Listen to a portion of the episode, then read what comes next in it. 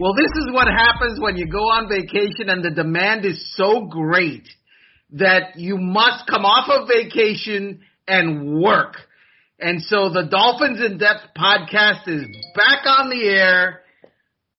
New star of the show, at least for this uh, episode, Barry Jackson is with caddy of the show, Armando Salguero. Hello, new star of the show, Barry Jackson. Hello, Armando. Good to be with you, if only for this week. Well, you know, don't don't uh, don't predict that because honestly, we don't know what next week will bring, and we don't know what the next seven weeks will bring. Who knows what's going to happen? Uh, as we sit here, the Miami Dolphins are on vacation, and and they're not coming back off of vacation to do a podcast or to do anything of that nature, Barry. Unfortunately, Brian Flores is not the kind of coach that asks his guys to come off of vacation. No, he sent them away. They're enjoying a month off. I guess the only edicts are stay out of trouble and stay in shape, right? Right. And so let's talk about that right off the bat. So, you know, the most interesting or one of the most interesting storylines of the late in the off season was the fact that Xavier Howard was not participating and then was not part of the mini camp, which is mandatory. So he took his $93,000 fine and that's the way it's going to work because he wants a new contract. But Barry, I look at Instagram and I look at social media and X is working out, man, and he's making it very clear that he's working out, which suggests what to you? It suggests to me that he intends to play this year. The question is, how long would a potential holdout be if the Dolphins don't acquiesce to his demand for more money over the next five weeks? And it's just difficult for me to see any player with four years left on their contract having the ability or the stomach to be able to sit out well into the regular season. I know we've seen examples isolated in the past, but it's hard for me to imagine that if the Dolphins were to call his bluff, that Xavier would simply not show up to work for four years and that the Dolphins would play along with this. So at some point, if he does begin the off season or begin training camp, I should say, with a holdout, I would imagine he would return before regular season checks begin. All that being said, clearly, as you well know, the Dolphins wouldn't want it to get to that point. So then the question is this. If you're Grier and Flores sitting there with a drink with an umbrella this week, do you say to yourselves, let's pacify our best player, let's make this work just by either giving him a little more guaranteed money or signing bonus just to make this issue go away? Well, if I'm Grier or Flores and I'm sitting there with a drink garnished by an umbrella, I'm thinking I'm good. Everything's going to be just fine because my social media crew or my own eyes have told me Xavier Howard is working out. He's put the videos on social media. He's working out for a reason, which is he intends to play. So regardless of whether he holds out in training camp or not, he's going to play. And this is where I would say to you that social media is hurt is going to hurt Xavier Howard because he has basically uncovered himself, unveiled himself as with intentions that he is going to play. Right. If he had instead posted pictures like Aaron Rodgers of cavorting on a beach in Hawaii, then you'd have more questions, right? Because then it would look like maybe he's bracing for a long holdout. Now to me, solving this from a Dolphin standpoint, if they want to make their best player happy, isn't that complicated. I looked at the money due Byron Jones and Xavier Howard over the next four years from 21 through 2024. Jones is due 55.3 million. Howard is due 49 million. Of that money, the guarantee for Jones is 20 million. The guarantee for Howard is 12.1 million. So you give Xavier another 8 million and this gets solved. Now I know the flip side of that is why do you want to cave to a player who has 4 years left on his contract? He signed the contract Both sides took some level of risk at the time, and you just go in understanding that this is a deal. I would counter with this if you're making the case for Xavier. You could say this is not just a player coming off a good year. This is a player coming off an historically good year who has who is arguably is as important to the defense as a quarterback would be on the offense. Maybe not quite at that level, but certainly you could say within the ballpark of importance. So to me, this could easily be fixed just by giving him an upfront lump sum, maybe of eight million, which would put him back above Byron Jones. And you could spread the cap hit, right, over several years as part of proration that's allowed with the salary cap and signing bonuses. So t- to me, it's in the Dolphins' best interest to do that because they are able to do this from a cap standpoint, especially if it lowers cap number this year. Now, you could say the Dolphins saying, why do we want to set this precedent? But then my response to that, and tell me your thinking on this, Armando. My response to that would be this. We're setting a precedent with a player who had an historical season. We're not going to make a habit of doing this for a player who had a good season. But when you get to a certain threshold, like 10 interceptions or maybe 130 catches in a season or something just enormous like that, almost unfathomable. To me, that's where you can make the exception if you're a team about renegotiating a contract that was just extended and renegotiated a year ago. Yeah, the precedent argument, Barry, rings hollow for me for two reasons. If you even want to acknowledge that it's a precedent, uh, then the precedent is your best player on the team, your best player on the team, not the best player on defense, not the best player in the secondary, the best, most productive player on the team is not the highest paid player on the team. They are higher paid players on the team. He's not the highest paid player within his unit. He's not the highest paid player within his position group. That's the precedent. So if tomorrow the Dolphins once again have a player that is just balling and he is the best guy on the team and he's not getting paid like it, I would say, yeah, well, that's a precedent and that guy might be able to come to you and say, I also want a salary adjustment because back in 2021, Xavier Howard got one. But what I would say to you is that there is no precedent. It's not a precedent. What's the precedent of you, you pay the best players the best money? That's, I mean, that's just what people do. Uh, that's what teams do. I, I, I don't get it. I don't, I don't understand. It's, what is this precedent thing? What agent says, well, you have to do this for us because you did it for Xavier? Well, the response is, I mean, what player on the team would, would have that argument right now? Nobody. Right, Nobody. exactly. I guess Ogbah's trying to make the case coming He's off He's not the best you know, player on the team. Right. Unquestionably so. Yeah, no, I can, I totally am with you on this. And I think one other point that we also agree on is the Dolphins brought this problem on themselves. And I want to preface what I'm about to say by noting that Byron Jones is a quality NFL cornerback, a first rate person, someone you want on your team. But the Dolphins easily could have found a mid-level cornerback last offseason and not had this issue. James Bradberry, three years, 45 million from the Giants, played very well for them last year. Kendall Fuller, at the same time the Dolphins were giving Byron Jones a huge contract, Fuller got four years, 40 million from Washington, had a 63 passer rating against this year. That was terrific. Uh, Breeland from Kansas City. Obviously, he's had off-field issues, but he played well. Uh, Logan Ryan, obviously signing late in the offseason, eventually ended up at safety, but he would have been a corner who would have cost half the price as Byron Jones. So this is no criticism of Byron Jones, who's a good player, but the Dolphins easily could have avoided this issue with Xavier if they had simply signed a mid-level corner of this ilk for a 40 or 45 million dollar deal instead of one over 80 million. Well, let let's dig in on that.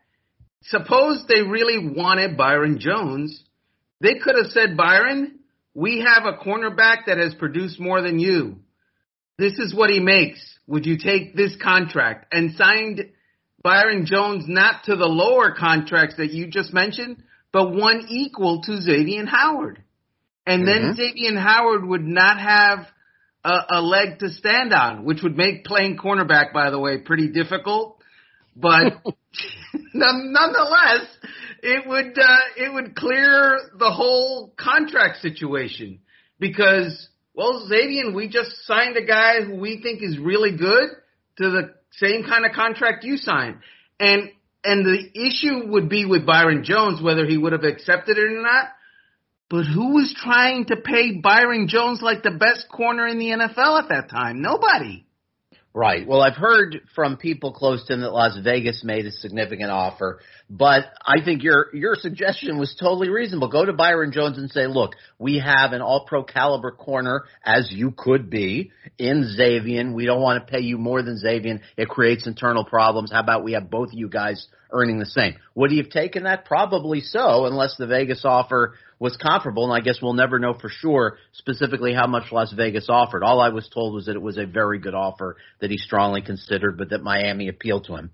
Uh, so because they offered more, right? I, I, I, I would presume so. So the question now is, if you're Grier and Flores, do you say we need to make this right, or do you call the players' bluff and let it play out? I saw. Look, up until now, I have been on the bandwagon of make make Xavier Howard whole. He's your best guy, and you don't want this this um,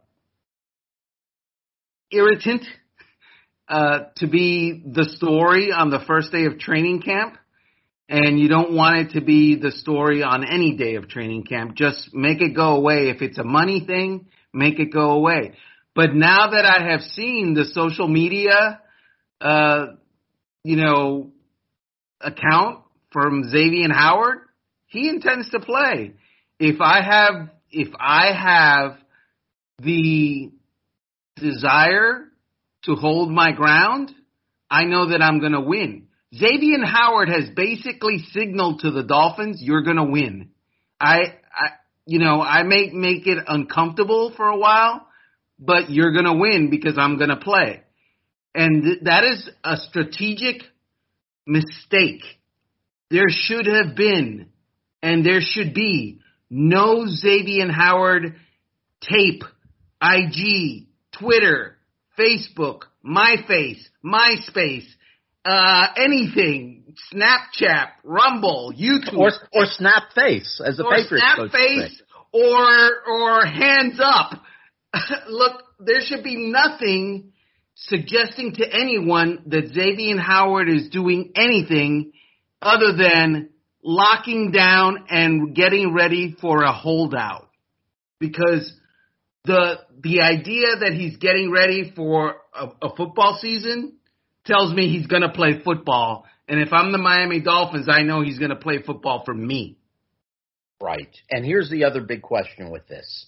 If he asks for a trade, which we both anticipate if this doesn't get resolved, is there any scenario where you're the Dolphins and you consider it? Would there be anything realistic tempting enough? Maybe a mid-level starting corner, a number one and a number two, or just two number ones if a team is willing to take that gamble on a player with a history of knee issues. Is there anything, Armando, that would tempt you to even consider it if you're Grier and Flores? Of course. I mean, and and that would be what? Uh, well, first of all, everyone is available on a team that hasn't won a Super Bowl. Everyone is available on a team that hasn't lost a Super Bowl, but is coming back, you know, full full throttle. People are available on teams that are just eh. And the Dolphins right now, a team that hasn't been to the playoffs in 2016, they may be good. We hope, we think, they think, but they're not great. So everyone's available. Everyone's available. Who is the equivalent for Xavier Howard? Uh, hello, Green Bay. You you want to trade Aaron Rodgers? Yeah, that's not going to happen, is it, Barry? No. And I just wonder, knowing how much Grier craves draft picks, is there a scenario where you don't get a starting caliber corner back, but a team offers you two number ones, say one next year and then say one in 2024, where you would consider it? I would not, but at the same time, I, it would it would be at least a fleeting thought only because of Xavier's knee issues in the past. He's had at least three procedures, so that's why I would at least maybe let it marinate for a night. But as far as pulling the trigger, I don't think I would even for two number ones uh, because of the value he has on this defense. Now, if you get a starting caliber corner who you would consider to be at least adequate and a number one and let's say a number three, uh, preferably a number two, that might be a little bit more tempting because then you're getting a player who would replace him immediately in the lineup instead of trusting Igbinoghene, who by all accounts has improved, but obviously unproven, or McCourty, who struggled badly for New England last year and is hoping to hang on now as a you know as a guy competing against Jevon Holland at free safety. Uh, so to me, the point at which I would really start considering it, but I still wouldn't do it, Armando, would be you get a decent starting corner, a first round pick, and then a second day pick. And whether a team is willing to do something that rich for a player who's missed substantial time with knee issues is very questionable to me. Yeah, it's uh, it's doubtful to me. I mean, I don't know of any team that would give up that much because remember, whatever team would want to do that would then have to do what? Pay Xavier Howard. Right. So they would inherit Miami's financial problem of having to give a new player who has four year le- four years left on his contract a new contract. And most teams don't want to do that. That's somebody else's problem, not yours. And you're talking about a mint. If you're talking about a first, a second, and a player, I mean that's that's like I don't know of anyone that would do that, Barry. To be honest with you, I don't. I just there's no. I mean, I just can't name you a team that would consider that. Right. I, I guess trade. You know, look back at trades of recent defensive backs. Obviously, Jalen Ramsey going from Jacksonville. Jamal Adams got two number ones from Seattle for the Jets. But I mean, if you're talking about a quality player or at least a decent, serviceable starter and high draft picks, that would be pretty unusual. And here's the problem for the Dolphins. If this was 2019, I would tell you Xavier Howard is likely gone because it doesn't matter what happens on the field. But we're in 2021 or and the season is what 74 days away or whatever. Mm-hmm. The Miami Dolphins in 2021 have to make the playoffs. And to do that, they need the defense to play great. Not good, great. Like last year, great. Like top five in scoring, great. And to do that, they have to have not one, but two cornerbacks that lock down receivers so that they can create in the front end and do, you know, the, the, the gimmicky stuff that Flores and Boyer like to do with the amoeba and the bring pressure and the zero blitzes and all of that stuff. You can do that when you have two great cornerbacks or two outstanding cornerbacks. You can't do that with one outstanding cornerback. Um, and so uh, that would that would diminish the Dolphins. And again, in 2021, the diminished Dolphins, you don't get a break for, well, we, we picked up a draft pick in 2024. No. I mean, eventually you got to start, you know, producing wins.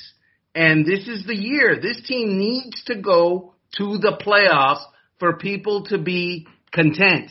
And, you know, so the other day I went to my doctor for my physical, Barry, yeah. And he says to me, so what are they going to do? And I said, well, you know, they need to make the playoffs. And he's like, what? That that's not enough. uh, w- make the playoffs and you lose a game and you're going to be all right. And I'm thinking, well, I mean, that would be you know, advancing the ball a little bit from not making the playoffs. And he's like, we've been there. That's not the reason this whole rebuild was done. The reason the whole rebuild was done was to win championships. People are one year away from demanding the big thing. And you don't get to the big thing by giving up talent for future draft picks.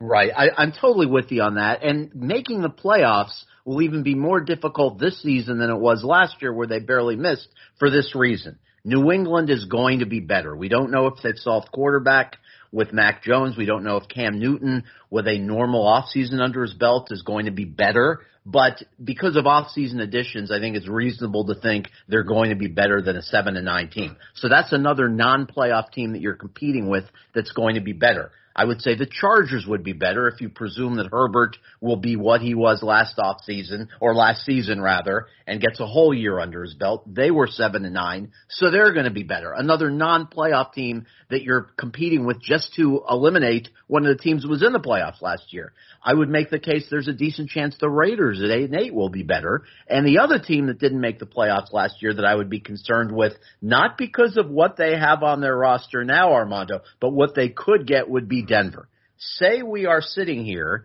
in early September and Aaron Rodgers hasn't reported and the Packers throw up their hands and say, okay, we'll send you to Denver, then they more than likely become a playoff team. So then you start wondering, not only do you have to remove a team that was in the playoffs last year to make room for Miami, but also you have to factor in these four other teams as playoff possibilities. Now I guess the, the one playoff team from last year maybe you start to wonder about will they make it again? It's Pittsburgh just because obviously we saw diminished Roethlisberger the second half of the season. He's getting uh, no younger, clearly, so he's not going to get better at this point. Uh, Tom Brady's the only one who does that. So uh, I just think it's a highly competitive AFC, a more competitive AFC than last year, and you need to hold on to your best player. That's why I think we're both in agreement. Ultimately, you say no to virtually any Xavier Howard trade offer.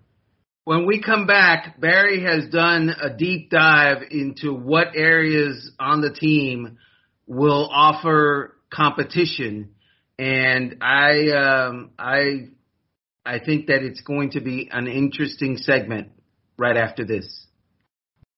So Barry, tell me everything you know about competition on the Miami Dolphins. Well, I think you can point to at least a half dozen positions. I want to get your thoughts on each of them.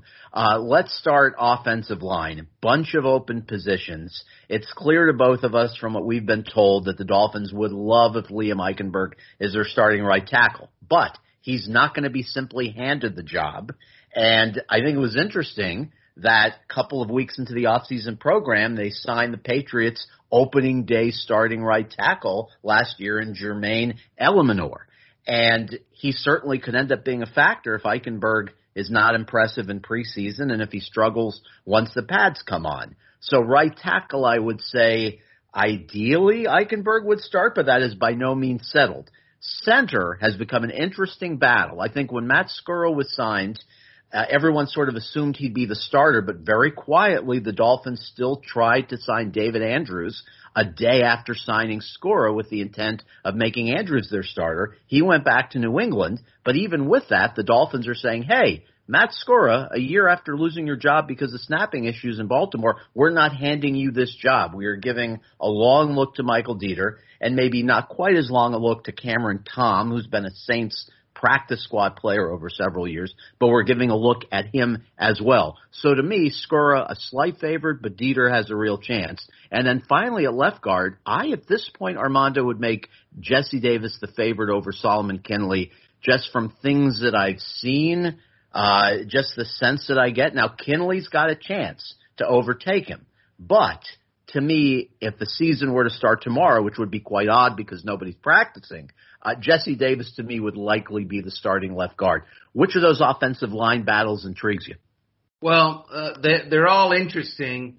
So when the Dolphins signed Eluemunor, I got a text from a league source who said, and I quote, Eluemunor was excellent at right tackle early last year before he got his ankle rolled over. So the reason that he fell out of favor was his play diminished later in the season because of an injury. He's not injured that I know of right now. So, uh, I'm expecting that he will make it into a, you know, a serious competition.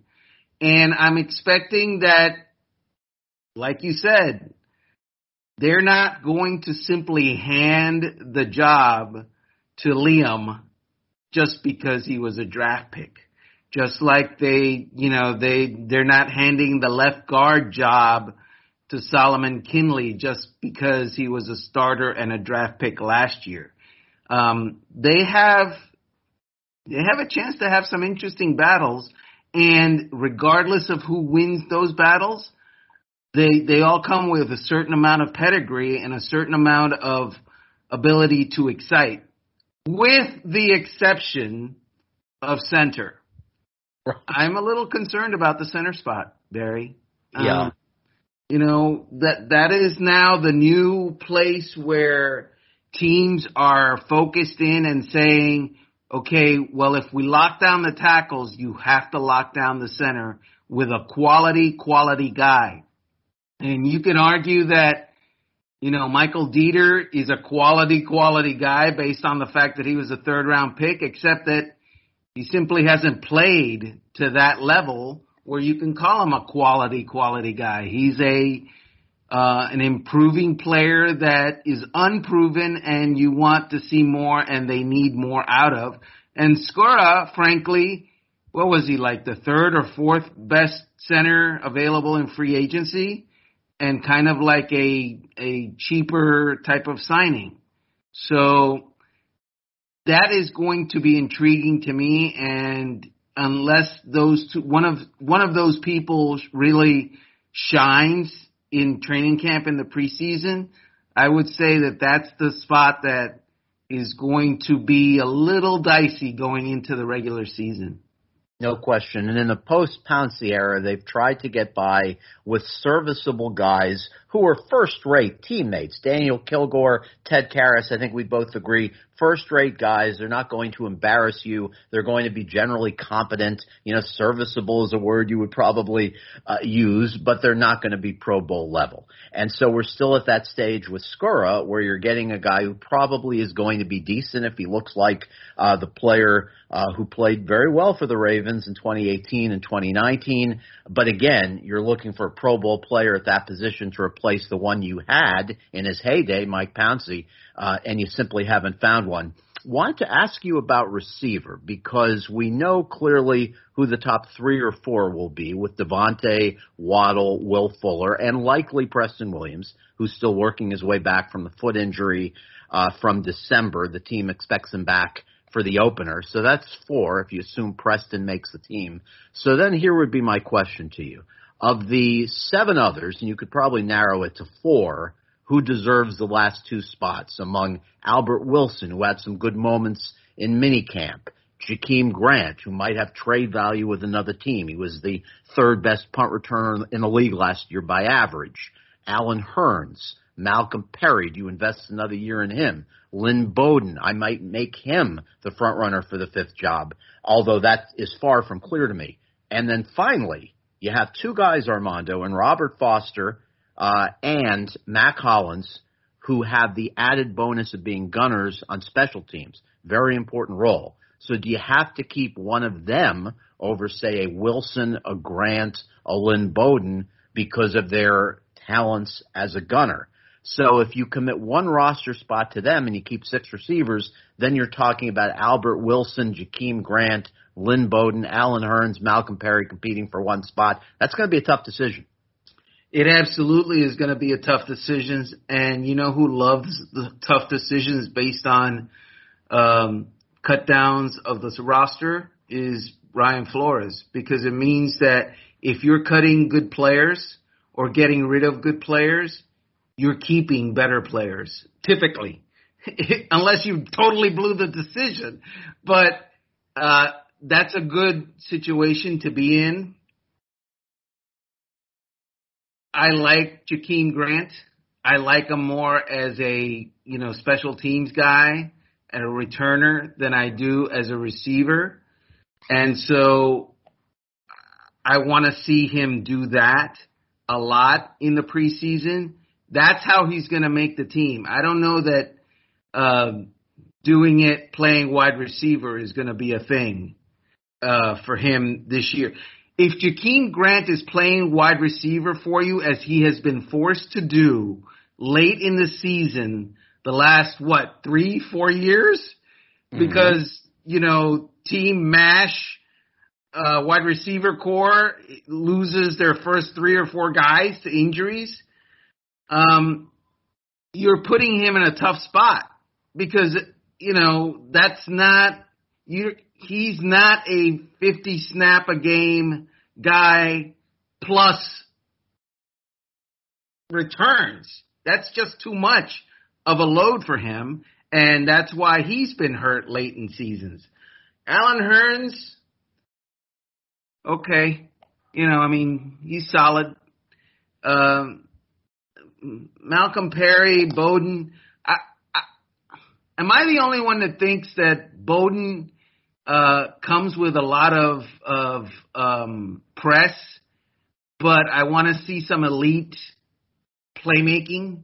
I need to see elite playmaking. And have we seen elite playmaking? Um, just bursts, right? I mean, we saw a few things in the Patriots game late in the season when he replaced Perry uh, in the slot after Malcolm got a bit of a chance earlier in the season. We saw flashes, but that's all it was, flashes. So if you keep He's good, yes, good, yes, but we want more, right? Right. If you keep Hollins or Foster as your gunner slash fifth or sixth receiver, then to me it likely comes down to Bowden or Albert Wilson. Wilson obviously costs more money. He has a bigger cap hit. Bowden is younger. Oftentimes teams will go with a younger player if there are two comparable talents. The one thing that could happen, I think, in August that could possibly tilt it toward Wilson would be if Albert is just so dynamic in training camp and in the three preseason games, and he shows you the skills that intoxicated Adam Gase years ago, right? When they signed him from Kansas City, and that he flashed here his first season here before the hip injury, then subsequently it took a year to recover from the hip. He had hamstring issues as well uh, during that 2019 season. So to me, Wilson is the wild card here. If they feel like he can recapture what he once showed, and he's still young enough – then maybe he earns a spot. And obviously, if there's an injury, maybe there's room for both Wilson and for Lynn Bowden. Right. And the thing that bothers me with Wilson is that you you didn't mention the injury history as right. far as yeah, dynamic in 20 what was it 2018 with when he came to the Dolphins, but eh, dynamic for 5 games. Right. And then 2019 dynamic Mm, for five minutes because it took him a while to get better. And then 2020 again opt out. Uh, how yeah. how are you going to count on him? Right. How do how do you? It's a it's a gamble basically. Suppose he balls in in training camp and in the preseason, which I suppose he should because he's not going to play against ones and he's a borderline, you know, starting caliber guy in the NFL. How do you trust that he can play 16 games? Yeah, his body is broken down too much. Now, keep in mind, whoever is kept as your fifth or sixth receiver is going to be needed offensively in the opener because Will Fuller is suspended. Correct. Uh, for that New England game. So, yeah, to me, that position is fascinating. Uh, want to get your thoughts on a couple defensive battles. I guess the most obvious one defensively is their nickel corner, a guy who's on the field more than 50% of the time. Nik Needham against Justin Coleman. Now Coleman has been a competent NFL player, but he struggled last year for Detroit. His metrics were not very good. I was a little surprised Miami signed him, although he has been a decent player for Seattle, uh, for the Lions at times over the years. Needham, to me, was solid for 15 games, but then the Buffalo finale happened, and Isaiah McKenzie ran him in every possible direction. And Needham was beaten for three touchdowns after not being beaten for a touchdown all season. So clearly that made Flores and Grier convinced that Nik Needham should not simply be handed the nickel corner job. And so you have a competition with Coleman. Igbinoghene is getting some snaps uh, in the nickel this offseason, but I think the Dolphins still view him primarily as a boundary corner. Uh, so in the secondary, that's one battle. And of course, the other big battle is Jevon Holland trying to hold off, you know, 98 year old Jason McCourty. Uh, and we think that Holland, if he is what the Dolphins think he is, should be the starter. But until we see it, until we see the guy who had nine interceptions in his two years at Oregon, you know, there's obviously going to be some question. Now, your conversation with Mario Cristobal, you, you wrote a terrific article this offseason about Cristobal's thoughts, obviously, on Herbert and Holland, et cetera. You emerged from that conversation thinking what about Jevon Holland? That Mario Cristobal, uh, who got it right on Justin Herbert, by the way, as far as we know to this moment, was convinced that Jevon Holland is going to be an NFL, you know, star. And hmm. so uh, he's big, he's versatile, he's smart, he's fast. I sound like Brian Flores with the with the what's his what's his thing? Yes, smart, uh, smart, likes football, right? Very important smart, to like football competitive. here. Yes. Well, all of those things fit Jevon Holland, and it's a matter of how fast he can uh, learn the NFL game and uh, gain experience to become that player. I don't think it's going to be a matter of if, it's going to be a matter of when with him. And obviously the Dolphins believe that. Otherwise they would have kept Bobby McCain as a insurance policy. And they didn't even do that. So they're, they're, they're convinced that Jevon Holland is going to come along quickly and be the guy. Um, the interesting one to me is like you mentioned, the nickel corner spot. You know, the Justin Coleman signing was basically Brian Flores telling Matt Patricia, I'm better than you. Mm. And the reason I say that is both Matt Patricia and Brian Flores got the full effect Justin Coleman, I believe, when he was with New England, correct? Yes, correct. Uh, and Matt Patricia liked what he saw to the point where the Detroit Lions paid Justin Coleman. And then Matt Patricia was unable to extract from Justin Coleman what the New England Patriots and Bill Belichick were able to extract from Justin Coleman. Brian Flores taking Justin Coleman was basically I can I can do and I can get out of Justin Coleman what he showed us in New England, not what he showed us under Matt Patricia. That's, I'm better than you, Matt. I'm going to get something out of this guy you couldn't.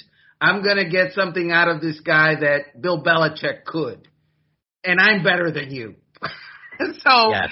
that to me is what Justin Coleman says to me. And it's good because, by the way, Brian Flores has gotten a lot of good stuff out of Nik Needham. And yes, he had the Buffalo game was a disaster. Okay. It was just, I think it was a disaster for pretty much everybody, mm-hmm. but for Nik Needham, highest on, maybe highest on the list. Um, actually Tua highest on the list, but whatever. Um, the, the point is that Brian Flores ta- has taken Nik Needham a guy who was undrafted, a guy that, you know, his first preseason game, I think he got beat for like three touchdowns. And I remember asking Flores, this guy? You're playing this guy? And he was like, yeah, it didn't look good, but he stuck with him and he's, it's looked better and he's developed. So I like the, how the, the defensive minded coach has been able to bring along defensive players, particularly in the secondary. Yeah, I'm with you on that. Needham actually has turned out to be probably their second best undrafted rookie signing behind Preston Williams. Now, the, the other big issue on defense is when you do have a starting front seven, which isn't often anymore because teams are in nickel so often now in this pass heavy NFL, but when you do actually have a starting front seven and play only four defensive backs, who in your base defense do you want to see starting? The automatics obviously are Jerome Baker, Christian Wilkins, Emmanuel Ogbah, and probably Raekwon Davis if he wins the nose tackle job again as he did late last season. So that's four. You could clearly make a strong case for McKinney, a former Pro Bowl player who they acquired for Shaq Lawson this offseason. He's probably going to be a fifth. Then maybe Van Ginkel, who definitely staked the claim. But then I guess the question is, how do you want to play it who is your next best defensive player in a front seven? Is it Zach Sieler? Is it Adam Butler, who had 15 sacks for the Patriots over four years? Is it Vince Biegel coming off the major Achilles injury? Uh, is it Duke Riley, a former third round pick of the Falcons who started number of games for the Eagles last year? Or is it Jaelan Phillips, who arguably was the best pass rusher in the draft? And do you want to get him on the field immediately as a starter in base defense? Is that reasonable to expect, Armando? So I was I was listening to you rattle off names, and I'm thinking, is he going to get to Jaelan Phillips at some point? yes, I, I was saving it for last. Is he going to? Are we not recognizing the number 18 overall pick? Look, um, Barry, playtime is over. It's not 2019. There are no gimmies anymore. Your first round picks need to be starters. Your top five picks need to be all pros. And everybody needs to produce. And your team needs to be in the playoffs. This isn't about um, you get a year to, you know, kind of settle in anymore as a first round pick. No.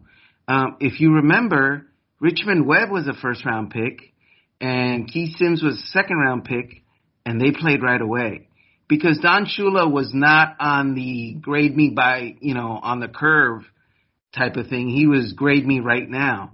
And Dan Marino replaced a Super Bowl quarterback. And granted, David Woodley was not great, but he had played in the Super Bowl a year before, and five games in, he was, you know, on the bench watching Dan Marino set off on a 17 year career. It's for real now. We are not messing around. It's not, let's see what happens next year. No. Now. Now. And it's not grading by on the curve. Jaelan Phillips is a first round pick, number 18 overall. You're starting, my brother. You got to start. Otherwise, something's wrong. And either with the pick or with you. And that's as simple as that. Jaylen, Jaylen Waddle, I mean, God bless him. Adam Beasley made a big deal out of Jaylen Waddle practicing with the starters. That is the most, you know, dog bites man story ever. He's the number, what was it, number six overall six. pick? Right. That guy needs to be a starter. If he's not a starter, that's a story. It's you. Am I making myself? Am I crazy? No, it makes total sense. I would think Phillips, just like Jevon Holland, will be given every opportunity to start the question is, do the Dolphins initially view him as just a situational pass rusher, or do they have such confidence in him after two weeks of training camp that they will say, this is a guy who has to play the majority of the downs, which would give you, obviously, Ogbah, Phillips and likely Van Ginkel as your primary pass rushers. Want to mention one other quick thing on Jaelan Phillips, Armando. I got to see him and spend a little time with him at Paradise Camp for the uh, for UM over the weekend. He said the adjustment to linebacker from defensive end at UM has gone very smoothly. He says it's a, a little different uh, in terms of communication responsibilities, having to look over his shoulder to see what's going on behind him more. Uh, but UM's defensive line coach Todd Stroud did play Phillips standing up some. So Jaelan said to me it's been a smooth transition. He's, he thinks he's going to be just fine at linebacker. So yeah, I would agree with you. You have to play him. He's the 18th pick. Uh, and you're not, you're obviously not going to play him every down because that position doesn't lend itself. It's a high effort position getting after the quarterback, but I do think you have to make him at least a, a slight front runner for a starting job when you begin games uh, with a base front seven. And then I guess my one other question for you on the front seven would be, what did you think of the McKinney pickup? I know you and I have not discussed this on air, uh, trading Shaq Lawson for him. And also, I find it interesting that even though he's played primarily inside in Houston, Flores is talking about maybe playing him some on the edge. In that scenario, you could see a Landon Roberts, who started a lot of games for Miami last year, playing alongside Baker if Roberts is back from the knee injury. Maybe McKinney a little bit outside, even though historically he doesn't have big sack numbers as an inside linebacker primarily. Yeah, I'm I'm in the Landon Roberts get well, brother. And when you get well, then you can start competing. But my inside starting linebackers are McKinney and Jerome Baker, and mm-hmm. not a Landon Roberts. And that's the camp I'm in, and that's the camp I'm gonna be in until he, uh, Landon Roberts is 100%, and McKinney proves that he's better outside than inside. I just, uh, you know, I just don't see it. But you know, what, what do I know? I don't know. What do I know? I do know this, Barry. This is all we got for today because we gotta go. The time, the there's the same uh, boss that was like, you have to do this, is now giving me the cut, cut, cut sign. So um, let's do this again when the regular season begins or something like that. What do you think? Sure. Or when we're both not on vacation. well, I enjoyed it as always, Armando. Thank you. It was my pleasure. Uh, you are a fine, fine star of the show. Thank you so much. We appreciate you joining us this week and mostly every week when we're not on vacation. Tune in uh, and look out on social media for Barry's story on this uh, on this podcast, and we'll social it out, and you can listen and you know laugh at us like you always do. Thanks for listening.